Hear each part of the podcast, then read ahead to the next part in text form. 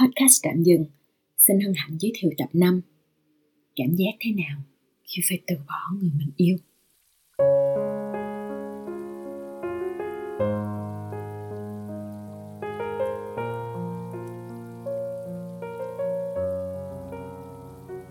Nếu khi bạn nghe thấy câu hỏi này, đôi mắt đột nhiên cay cay hoặc trong đầu đột nhiên xuất hiện một gương mặt nào đó hoặc bạn bỗng trở nên thẫn thờ một lúc thì có thể bạn sẽ cần lắng nghe những câu từ này.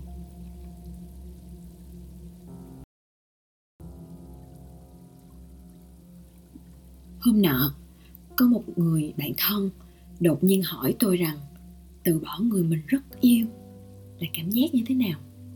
Tôi suy nghĩ một chút, rất nhiều so sánh lóe lên trong đầu lúc đó. Nhưng cuối cùng, tôi chỉ nói với nó một câu, cảm giác như thể ờ, một phần con người của mình đã ra đi mãi mãi. Ở lứa tuổi sắp đầu 30 như chúng tôi, thường đứa nào cũng đã phải trải qua vài mối tình. Đó có thể là tình đơn phương, có thể là một mối quan hệ độc hại, có thể là những năm thanh xuân khắc cốt ghi tâm, hoặc có thể chỉ là những mập mờ như chưa từng bắt đầu. Nhưng bất cứ khi nào chúng tôi quyết định chấm dứt một cuộc tình, chúng tôi đều phải học lại một lần nữa cảm giác buông bỏ người mình yêu. Khi chúng ta yêu một người nào đó, chúng ta sẽ dành rất nhiều thời gian cho họ. Chúng ta tặng họ những cảm xúc mãnh liệt nhất, những mộng mơ đẹp đẽ nhất, những toan tính tương lai chu đáo nhất. Chúng ta không chỉ yêu họ, chúng ta còn cho phép họ chiếm lấy một phần lớn trong cuộc sống của mình. Chúng ta cho phép họ định hình bản thân chúng ta. Rồi, khi bạn từ bỏ người mình yêu người ấy ra đi. Nhưng tàn nhẫn là, dù người đó có rời đi, thì tình yêu của bạn với người đó lại không tan biến một cách dễ dàng. Nó vượt ngoài lý trí, nó dễ bị vùi lấp, nhưng lại khó để quên lãng. Tình yêu đó sẽ không ngừng dãy dụa, không ngừng bất an, không ngừng khiến bạn trở thành con người đáng thương trong mắt bản thân và người khác. Ngày xưa tình yêu ấy từng khiến bạn cảm thấy bạn là chính mình. Thế nên mất nó rồi, chúng ta không khác gì mất đi một bàn tay, một cái chân. Làm sao chúng mình có thể trọn vẹn khi mất đi một bàn tay hả bạn ơi? Làm sao chúng ta có thể dũng dưng nhìn một phần con người mình biến mất cho được? Thế là chúng ta đau khổ, chúng ta níu kéo, chúng ta để mặc cái thứ tình yêu không còn nữa ấy giết mình bằng kỷ niệm hết lần này đến lần khác. Đương nhiên, bạn không muốn chết chìm trong một tình yêu đã cũ, nên bạn uống rượu, bạn quen người mới, bạn cố quên đi. Nhưng cái thứ tình yêu ấy giống như một dây leo chằng chịt bắt rễ từ sâu bên trong con người bạn vậy, quẩn quanh và chặt chẽ vô cùng. Nó có thể tạm giấu mình sau những lo toan thường nhật. Nó có thể khiến bạn lơ đễnh mà nghĩ rằng mình đã quên được người ấy. Nó có thể hòa vào dòng thời gian và thậm chí rất lâu rất lâu sau này, bạn đinh ninh rằng nó đã chết. Nhưng không, bỗng nhiên, vào một ngày đẹp trời nào đó, tình yêu đã sống dậy. Chỉ một ánh mắt, chỉ một bài nhạc, một mùi hương hoặc một câu hỏi. Và bạn nhận ra mình vẫn chưa thể nào quên được người đó. Bạn tôi ơi, tin tốt là thứ tình yêu đó không còn sống. Nhưng tin xấu là nó cũng sẽ không chết. Nó chỉ lặng yên ở đó, không còn đủ mạnh mẽ để khiến lòng bạn dậy sống nhưng vẫn dai dẳng, chẳng chịu chìm vào lãng quên. Tình yêu đó giống như một nút thắt nếu bạn đã loay hoay mãi mà vẫn gỡ không được, tại sao lại không tìm cách thắt nó thành một chiếc nơ đẹp đẽ trong lòng? Rồi, người bạn kia hỏi tiếp, vậy nếu quay lại, mày có chọn buông tay không? Thật ra, đối với tôi, đây là câu hỏi khó. Có một điều tôi biết chắc, đó là câu trả lời của mình sẽ chẳng bao giờ đồng nhất cả nếu người ta hỏi tôi câu này khi tôi đang hạnh phúc tột độ, có lẽ tôi sẽ từ chối thẳng thừng. Nhưng nếu như chẳng may tôi đang tột cùng bất hạnh, có lẽ tôi sẽ chẳng ngại thay đổi quá khứ. Chúng ta đã trải qua rất nhiều giai đoạn khác nhau trong cuộc đời này, và theo đó, những trải nghiệm và lựa chọn chúng ta đưa ra trong từng giai đoạn cũng chẳng hề giống nhau. Thế nhưng, điều duy nhất tôi có thể chắc chắn chính là nếu tôi đã quyết định buông tay trong quá khứ, hẳn nguyên nhân là bởi tôi đã chẳng còn sức để mà tiếp tục kiên trì. Đương nhiên, tôi chẳng muốn bỏ lỡ tình yêu của đời mình chút nào cả. Đó là chuyện đáng tiếc và đáng thương nhất trên đời. Nếu bạn bỏ lỡ chuyến xe bus cuối, bạn có thể gọi taxi hay grab.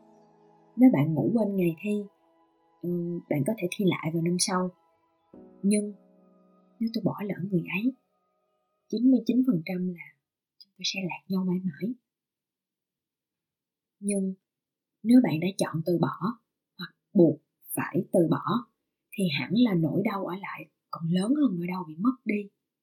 Hẳn bạn đã do dự rất lâu. Hẳn bạn đã gom hết can đảm mới đưa ra được quyết định ấy. Vậy nên, nếu đã quyết định từ bỏ rồi, tuyệt đối đừng hối hận. Bởi vì sự hối hận sẽ khổ sở hơn cả nỗi đau phải từ bỏ người mình yêu.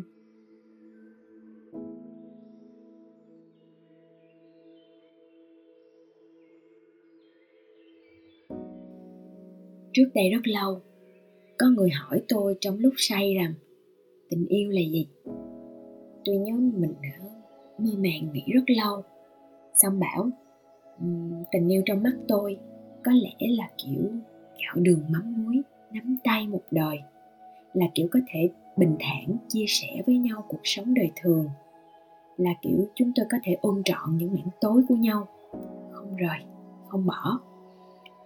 Có thể đôi khi chúng tôi sẽ cãi nhau, sẽ nói những lời tổn thương nhau, nhưng chúng tôi sẽ sẵn sàng cúi đầu bao dung cho nhau, mặc kệ lòng tôn trọng, mặc kệ sự đúng sai và bất chấp thời gian. Tôi nghĩ khi say mình rất lãng mạn. Và hẳn là một tình yêu lâu dài, chính là tình yêu lãng mạn nhất. Nhưng sau này, khi đã qua một mối tình vật vả câu trả lời của tôi bị lung lay ít nhiều. Dần dần, tôi không còn chắc chắn mình có thể yêu một người bao lâu được nữa. Có thể tôi sẽ yêu người mãi mãi. Cũng có thể tôi chỉ yêu người 10 năm 5 năm 6 tháng có thể một ngày đẹp trời trong tương lai vô định.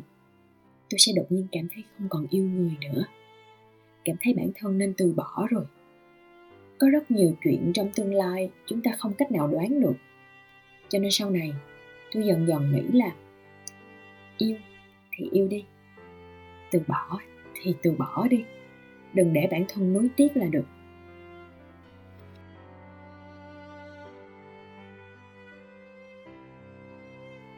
Tôi vẫn nhớ trong một bộ phim tên là Happy Together. Tình yêu là chiếc phao cứu mạng, nhưng đồng thời cũng là mỏ neo trói buộc hai nhân vật chính lại với nhau.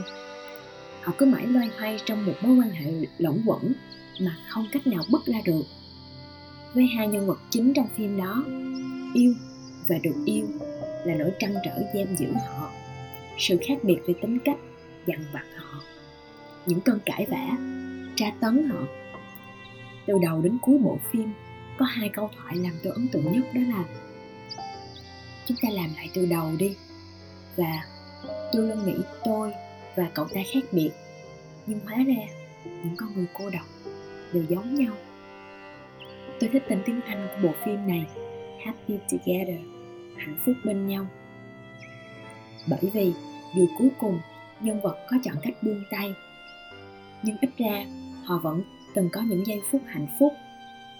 Hay theo cách giải thích của đạo diễn thì, hạnh phúc bên nhau có thể là giữa hai người, cũng có thể là giữa một người và quá khứ của anh ta. Tôi nghĩ một lúc nào đó, khi một người có thể yên bình với quá khứ của bản thân, đó là thời điểm cho sự bắt đầu của một mối quan hệ mới, có thể đem đến hạnh phúc trong tương lai. Chúc những ai vẫn còn đang dây dứt về tình yêu đều có thể thỏa hiệp với tình yêu và yên bình với quá khứ. Chúc hạnh phúc cho tất cả chúng ta.